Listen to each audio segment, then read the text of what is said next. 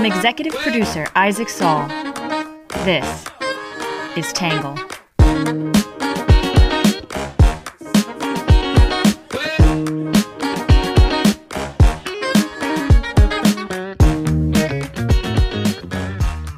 Good morning, good afternoon, and good evening, and welcome to the Tangle Podcast, the place where you get views from across the political spectrum, some independent thinking without all that hysterical nonsense you find everywhere else.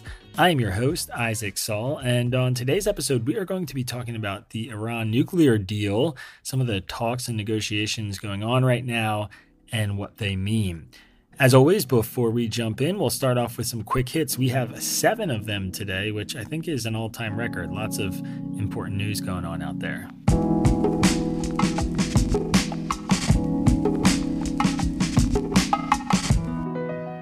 First up, U.S. employers added 431,000 jobs in March as the unemployment rate fell to 3.6%, just above the 50 year low of 3.5% before the pandemic.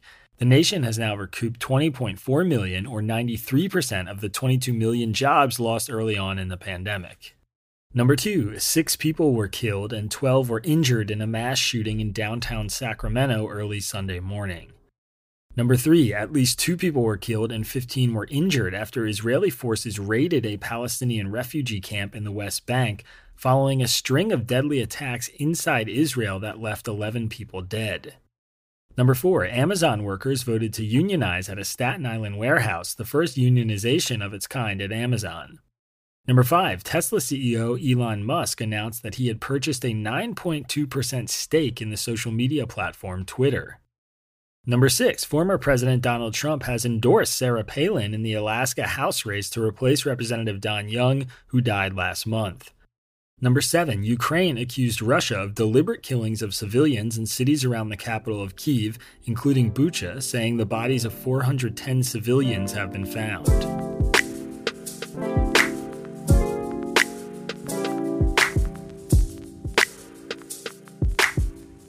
The Iran nuclear deal may be saved after all. Remember, this is Joe Biden's pet project. He desperately wants a win.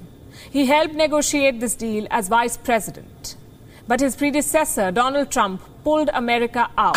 Demonstrating stunning foreign policy incoherence, the Biden administration fervently pursues a nuclear deal with Iran. This is delusional and dangerous. For nearly a year now, we have been hearing all about the effort that the U.S. has been putting into restoring the 2015 Iran nuclear deal. We've been told how important it is, that time is of the essence, that the Iranians are being stubborn but that we are getting closer to restoring the agreement President Trump killed back in 2018. For the past several months, the Biden administration and the European Union have been participating in negotiations to reinstitute the 2015 Joint Comprehensive Plan of Action, or JCPOA, informally known as the Iran nuclear deal. The EU is coordinating the talks between Iran and other signers of the original 2015 deal, which include Britain, France, Germany, Russia, and China. Iran has refused to directly negotiate with the United States, even though the two are the principal parties to the agreement. A brief refresher we covered these talks last year. The Iran deal was signed in 2015, and the rough outlines of it were designed to prevent Iran from achieving nuclear capability.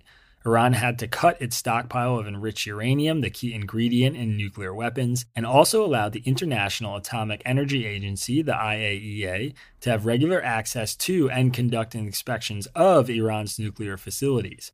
In exchange, the US and other European nations lifted economic sanctions on Iran that freed up Iranian money frozen in overseas accounts. Former President Trump withdrew the US from the deal in 2018, citing its shortcomings that didn't allow the inspection of military sites, that the so called sunset provisions allowed the deal to expire, that it didn't address Iran's ballistic missile program, and that it did nothing to limit Iran's influence in the Middle East through the Islamic Revolutionary Guard Corps, or IRGC, which funds paramilitary groups, proxy groups, and terrorism across the region. Trump also accused Iran of cheating on the deal. Trump replaced the deal with a so called quote unquote maximum pressure campaign that included crippling sanctions on Iran. The Trump administration also leveled airstrikes against Iranian leaders, including the assassination of General Qasem Soleimani and the United States' alleged approval of the assassination of a nuclear scientist. So, what is happening now? Iran has continued to enrich uranium while simultaneously denying that it is planning a nuclear bomb. Experts have warned that Iran could be weeks away from having the requisite uranium to fuel a nuclear weapon. The UN atomic watchdog, the International Atomic Energy Agency, has said it has not found any evidence that Iran is making a nuclear bomb, which would still take months after acquiring enough uranium. Meanwhile, Iran has continued to fund proxies and terrorism in the Middle East, and its attack on U.S. facilities in Iraq and personnel have increased over the last few years. While a deal is reportedly on the verge of being sealed, there is one major sticking point remaining the U.S. designation of IRGC as a foreign terrorist organization. The Revolutionary Guard is Iran's most powerful security force and is tasked with maintaining order domestically and running military operations abroad with the primary goal of preserving the Islamic political system in Iran. Terrorist designation is the first time the U.S. government has marked any branch of a foreign military that way. Removing the designation is opposed by many Republicans, a few Democrats, and some close foreign allies like Israel. The U.S. has accused the IRGC of killing hundreds of Americans, and its elite Quds forces has supported proxy forces fighting in Syria and across the Middle East. The IRGC also complicated talks by claiming responsibility for a missile attack in northern Iraq this month that targeted an Israeli compound and landed near a U.S. consulate under construction, according to the Wall Street Journal. There have also been reports that the IRGC was targeting former Secretary of State Mike Pompeo and other U.S. officials for killing Soleimani. In a moment, you'll hear some arguments about rejoining the deal as well as delisting the IRGC as a terrorist organization. Then, my take. You can find a link to our previous coverage in today's newsletter.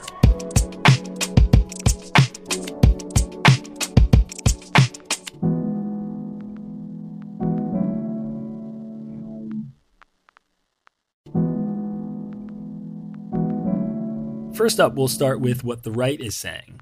The right is generally opposed to reviving a deal, arguing that it will hurt the United States' standing globally. Some say the dynamics have changed since the war in Ukraine began. Others argue that the IRGC should remain on the terrorist list regardless. In the New York Times, Bret Stephens said a year ago the deal may have made sense, but now it would make us meeker and weaker. Tehran has responded to Donald Trump's decision to walk away from the original 2015 deal, known as the Joint Comprehensive Plan of Action, or JCPOA, by enriching uranium to ever higher levels of purity, bringing it increasingly close to a nuclear bomb, or at least the capability to build one quickly, Stephens wrote. Barring a new deal that puts limits on enrichment, Iran seemed destined to cross the nuclear finish line sooner rather than later. But today, we live in a different world. It's a world in which Russia and China, parties to both the JCPOA and the current negotiations, are definitely not our well wishers, and a world in which Saudi Arabia and the United Arab Emirates wouldn't answer Joe Biden's phone calls in the midst of the greatest geopolitical crisis of the 21st century. Maybe the administration needs to think through the broader implications of a new deal a little more carefully before it signs on again, Stephens wrote. With or without the deal, Moscow will be able to build nuclear power plants in Iran irrespective of the sanctions over the war in Ukraine. And Beijing, which in 2021 signed a 25 year, $400 billion strategic partnership with Tehran, will be able to conduct a lucrative business in Iran with little concern for U.S. sanctions. Combined with February's no limits friendship pact between Vladimir Putin and Xi Jinping, an Iran deal represents another step toward a new anti democratic tripartite pact. In the Boston Globe, Jeff Jacoby said it was good the deal may be imploding. Almost from the outset, Iran had violated several of the restrictions imposed by the deal and or related UN Security Council resolutions, Jacoby wrote. It test-fired a nuclear-capable ballistic missile and declared it would accept no limitations on its missile development. Obama had pitched a deal as one that would encourage Iran to get right with the world, but that never came close to happening. The Islamic Republic intervened in Syria's civil war in support of the murderous Bashar Assad, armed Houthi rebels in Yemen, seized two U.S. Navy vessels and humiliated their sailors, called repeatedly for the extermination of Israel, and continued to subsidize terrorist groups. Meanwhile, Iran has issued a fresh reminder that it remains committed to spreading terrorism and violence across the Middle East, he added. On Sunday, Iran fired a barrage of missiles over its border into northern Iraq, striking near the U.S. consulate site in Erbil. This was a deliberate act of belligerence, a violation of Iraqi sovereignty, and an act of aggression against the United States. Writing in the Jerusalem Post, Seth J. Frantzman observed that the consulate is not in the center of the city, which meant that the consulate had to be specifically targeted. This is an Iranian attack on the U.S. in Iraq, Frantzman wrote. Tehran readily took credit for that attack. Its Islamic Revolutionary Guard Corps, a paramilitary organization designated as a terrorist organization by the State Department, said it was meant as a message to Israel. Victoria Coates and Robert Greenway, who worked in the Trump administration to get the IRGC terror designation, said Biden must keep them there. The terrorist list is one of the most powerful tools in our national security arsenal, a designation by the State Department and other agencies that not only economically isolates the entity in question, but also imposes sanctions on any other group that provides it with material support, which can be anything from food and shelter to armaments, they wrote. In essence, the designation imposes penalties on companies doing any sort of business with the sanctioned entity and opens these companies to an increased risk of civil litigation on the part of the entity's victims.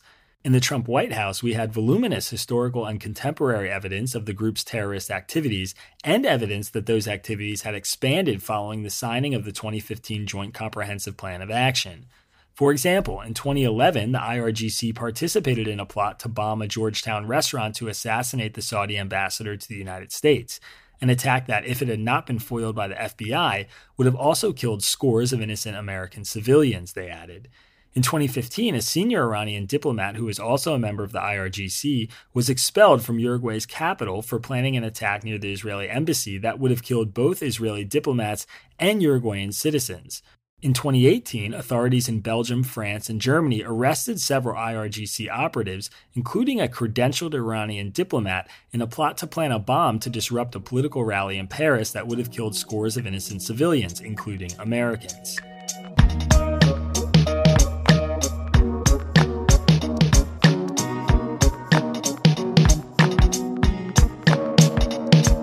That is it for what the right is saying, which brings us to what the left is saying. So the left is supportive of reviving a deal and also cautions that much has changed since 2015. Some argue that Trump's withdrawal from the deal has put us in a weaker position. Others argue that designating the entire IRGC as a terrorist group is untenable. In the Los Angeles Times, Dalia Dassa Kaye said a lot has changed since 2015. Trump's withdrawal from the 2015 deal and the subsequent Iranian nuclear violations and military escalation have altered the region for the worse, Several challenges thus remain even if the Vienna negotiations succeed, she wrote. From the start, neither the Biden administration nor the new hardline Iranian leadership under President Ibrahim Raisi has been in a hurry to negotiate. Both sides face considerable domestic opposition to reviving an agreement. A revived deal might exclude some important issues such as missiles, which have become a dire military threat on their own even without being linked to nuclear capabilities. Had a nuclear agreement been in effect since 2015, perhaps the signatories could now be building on it to address such concerns rather than starting over. A second challenge is that the Israeli Iranian escalation may become more difficult to contain this time around, Kaye wrote. If Israel does not believe a renewed agreement sufficiently constrains Iran's program or considers the timeline too short, attacks could continue even if Iran complies.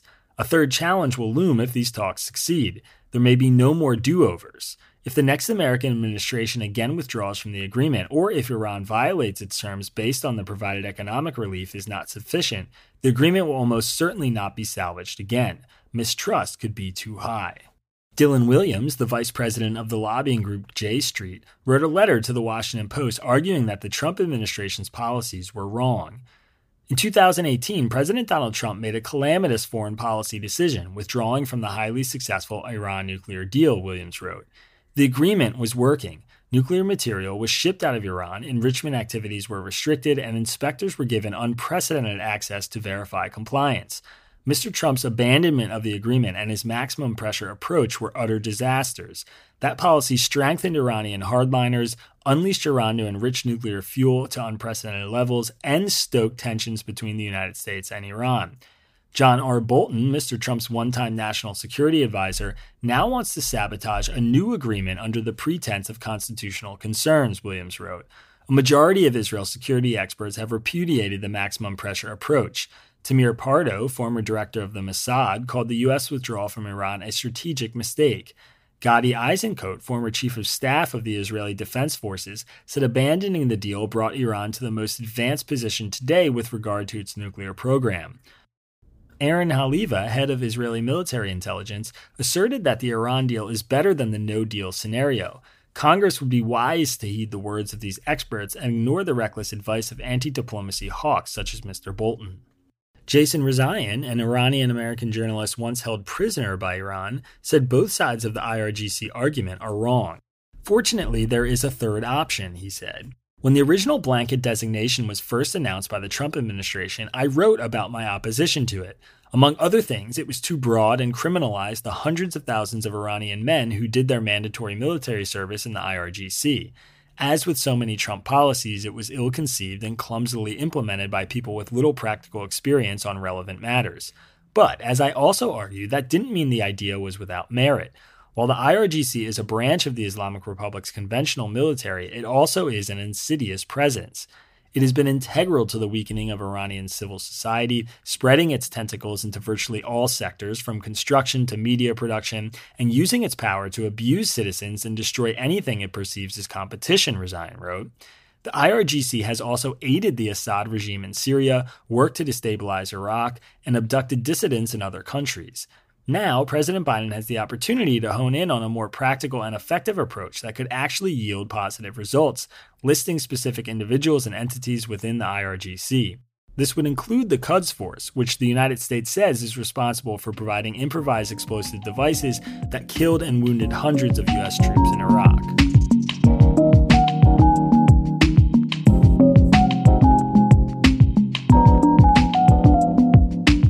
All right, that is it for the left and the right's take, which brings us to my take.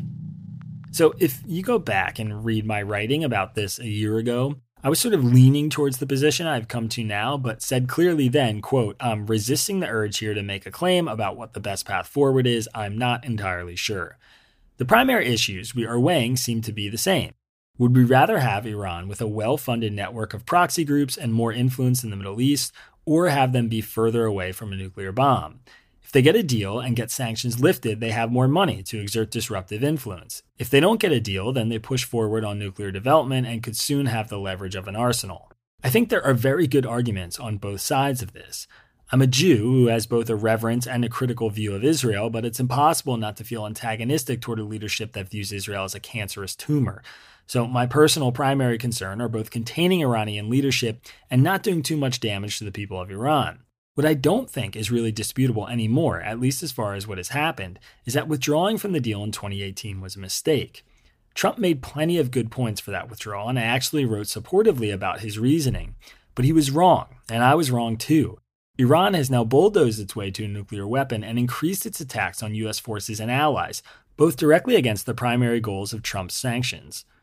Even though some Iran funded groups have retreated in places like Syria, State Department spokesman Ned Price estimated that between 2019 and 2020, the number of attacks against U.S. personnel and facilities in Iraq by Iran backed groups went up 400%. Israel's top security officials, even those who oppose a deal, seem to agree that Iran's actions are more dangerous and aggressive now than they were when Trump withdrew. On the other hand, major news outlets have said that Iran was weeks away from obtaining the requisite uranium enrichment to build a nuclear bomb at least a dozen times in the last decade or two. So I'm unsure how seriously to take those warnings. But it's also true that the path forward is much less certain than it was four years ago. The war in Ukraine really has changed things, in so much as Russia is now using its position in the talks to try to negotiate itself out of sanctions, and Iran is clearly going to align itself more closely with Russia and China in whatever this new world order is. It's also true that while the Biden administration has promised a new deal would be longer and stronger, nothing we've heard so far indicates that's going to be true. At a minimum, though, a deal could extend Iran's breakout time and buy us some time to navigate what is happening in Ukraine and return to these developments a few months or years down the road. As for what to do about the IRGC, I like Jason's take. It was very Tangle-esque, with concessions that both sides were wrong in their absolutism, and each side had powerful arguments worth taking to a conclusion.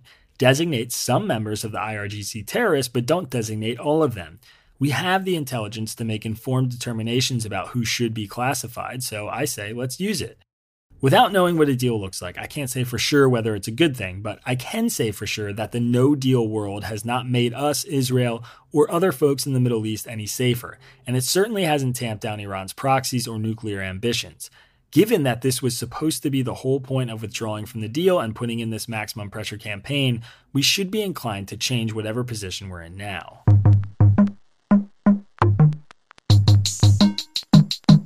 All right, that is it for my take, which brings us to our reader question.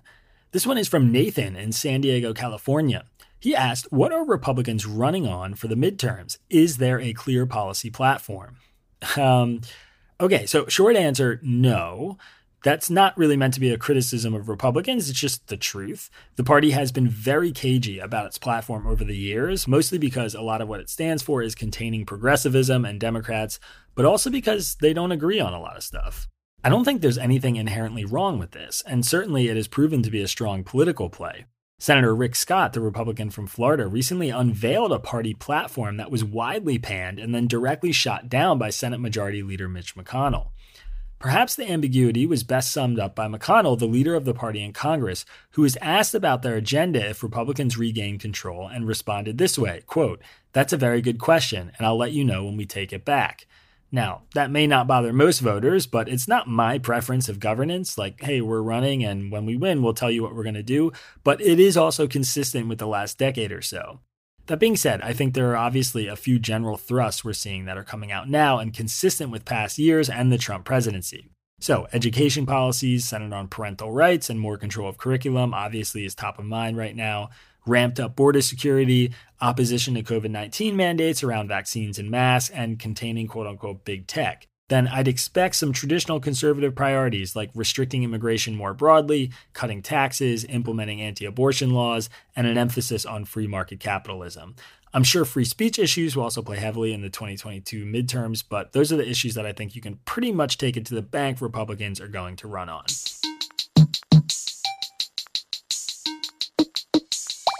Next up is our story that matters.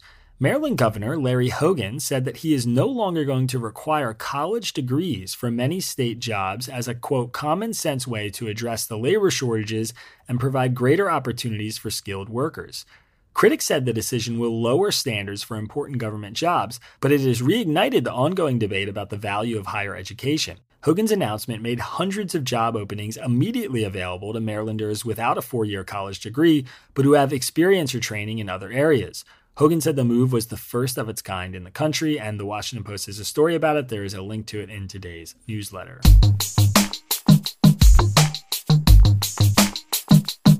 All right, next up is our numbers section.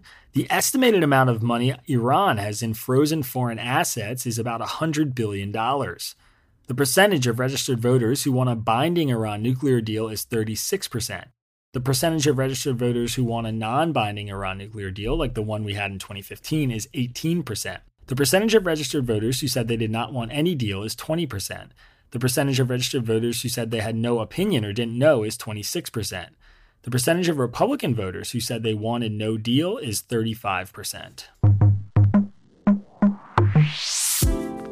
All right, real quick, in case you missed it, on Friday we published a subscribers only newsletter edition that compared members of Congress to your typical American. We looked at salary, age, race, religion, immigration status, benefits, and more. You can find a link to the piece in today's newsletter and in the episode description, and you can read a free preview of it, even if you aren't subscribed, but you should still subscribe. Readtangle.com slash membership. It gets you access to all sorts of premium content like this that doesn't show up on the podcast. All right, everybody, last but not least, your Have a Nice Day story. A couple in Canada is taking welcoming refugees to a whole new level. Brian and Sharon Holowychuk, that is a very Canadian name, are converting their 15,000 square foot Vancouver Island resort property into a landing spot for Ukrainian refugees. The couple says it is attempting to house as many as 100 refugees and already has 19 people booked. Brian's grandparents are Ukrainian immigrants, which was part of his motivation to help. He and Sharon bought the oceanfront property, which is surrounded by wildlife, to convert it into an art gallery, but now those plans are on hold. We're in a position, in a place, in a time where we could help make a bit of a difference, and I thought, you know, it's time to stand up and be counted, Brian said.